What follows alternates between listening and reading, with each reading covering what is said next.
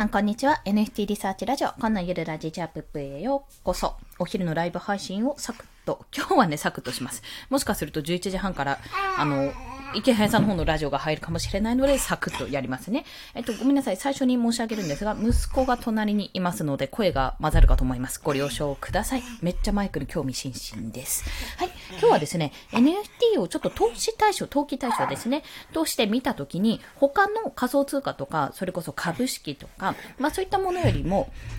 ちょっと参入障壁が低いというか、まあ、リスクというよりもハードルが低くできるよなっていうところを感じたので、そちらについてご案内します。ご案内というか、お話しします。まあ何かというと、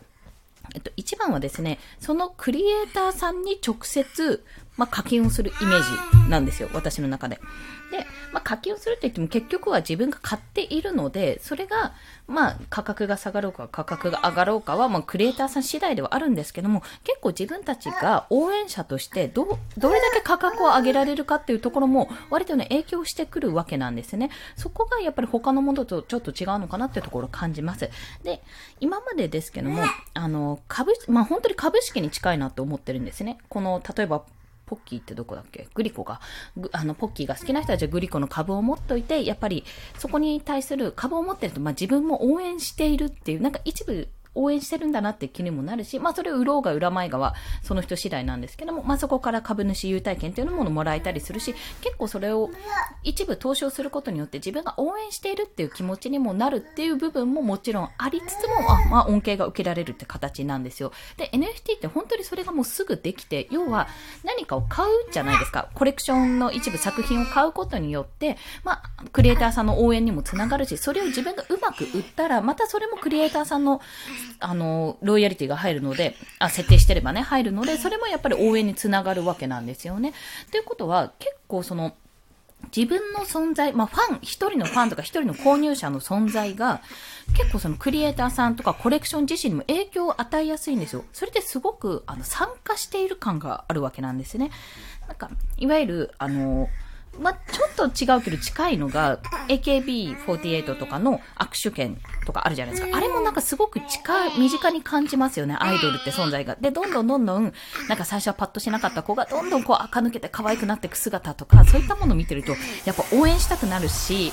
すごくいいですよね、それも。そういう過程も楽しむってところがあるんだと思います。まあ、プロセスエコノミー的なところですよね。で、まあ、投資っていうと、やっぱりちょっと、えー、でもなんか下がったらどうしよう、上がったらどうしよう、な上がったら嬉しいけど、下がったらどうしようってところが、正直その自分の手が及ばないところであるから、すごく手が出しづらい、なんか損したら嫌だなって思うところがあるけども、これ NFT っていうのは、なんか気がついたら投資しているって感覚になるんじゃないかなと思ってるんです。そこから購入意欲というか、ちょっと試してみよう。で、これから仮想通貨自体はもう今めちゃめちゃ上がってるじゃないですか。私始めたの1月ぐらいでしたけど、その頃まだ400万とかビットコインで言うとね、それぐらいだったんですよ。今600万とか700万近くなってますよね。まあ、あの、少額でやってるので、少額でやってるし、私一部バイナンスとかに変えてるので、あの、そんなに何か利益が上がってるわけじゃないんですけども、でもそれでもやっぱりすごいことなんですよ。これってすごく画期的。でも仮想通貨じゃなくて、NFT として持ってたら、例えば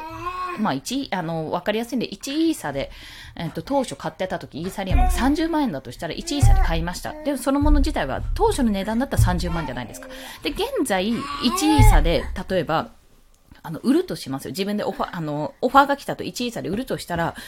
まあ今1イーサ40万超えてるので40万ぐらいになるわけですよね。で、差額10万円が発生してるわけなんですよ、そこで。で、結果としては自分は1イーサで買ったけども、それがイーサリアムの価格が上がることで40万円になってると。そのものの価格自体は変わってないのにも、関わらず、そのもののね、1イーサって価格は変わってないけども、イーサリアムが上がったことによって、そのもの自体の価値が高まってるってことなんです。これってめちゃめちゃすごいことなんですよ。今思うと。というような形で、自分がなんか、あこれ欲しいなって、ちょっといいなって思って買ったものが、気がついたら価値が上がってるなんてことがある。それが NFT の面白さ。まあ仮想通貨でも言えるけども、それよりも、作った人に直接こう、あの、作った人というか、クリエイターさんに直接そこがなんか伝わるというか、ある意味、買ってみたら実は応援していたとか、買ってみることによって、実はなんか価値も上がったり、自分がやったことによって、クリエイターさんがすごい注目されるようになったとか、そういった買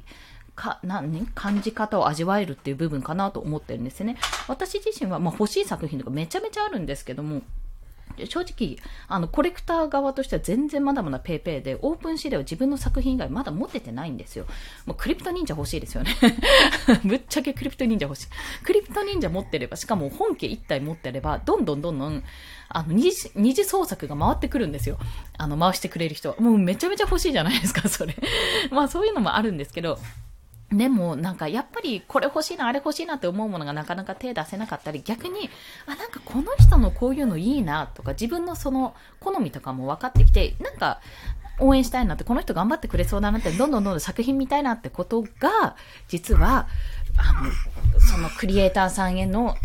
価値創造にもつながるし、自分の持っているものへの価値創造にもつながるっていう、なんかやっぱり面白いですよね。プロジェクトに参加してる、その事業に参加している感があるなということをすごく感じます。そういった意味で私は、あの、自分はクリエイターじゃないし、なんか、なんか画面データに、画像データにそこまで書けるのなんてな、みたいなところを、私だったら思うんですけども、でも、あの、一クリエイターとして、一、あの、ファンとしてね、漫画も好きなんで、漫画とかアニメも好きなんで、ファンとして、あ、そういう風に参加することができるんだってことはめちゃめちゃ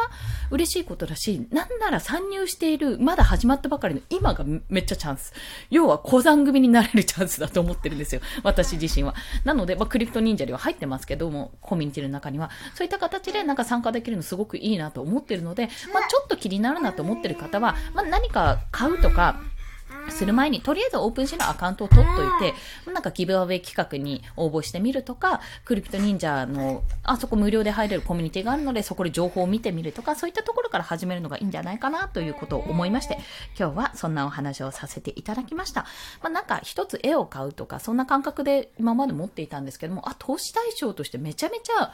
こう、やりやすい。本当に参入しやすい。だって誰でもできるし、海外のものも手に入るし、あの、絶対、その、偽物、偽アカウントとかじゃない限りは、絶対的に信頼できるものじゃないですか。本アカウントはあるしって。って考えたらめちゃめちゃ面白いよな、この業界ってことを思ったので、まあ一つの切り口ではあるんですけども、NFT が他の投資と比べて非常に参入しやすいという今日はお話をさせていただきました。それでは午後も頑張っていきましょう。今日もお聴きくださりありがとうございました。はい、息子のちょっと荒い息とともにお送りしました。コンでした。では、また。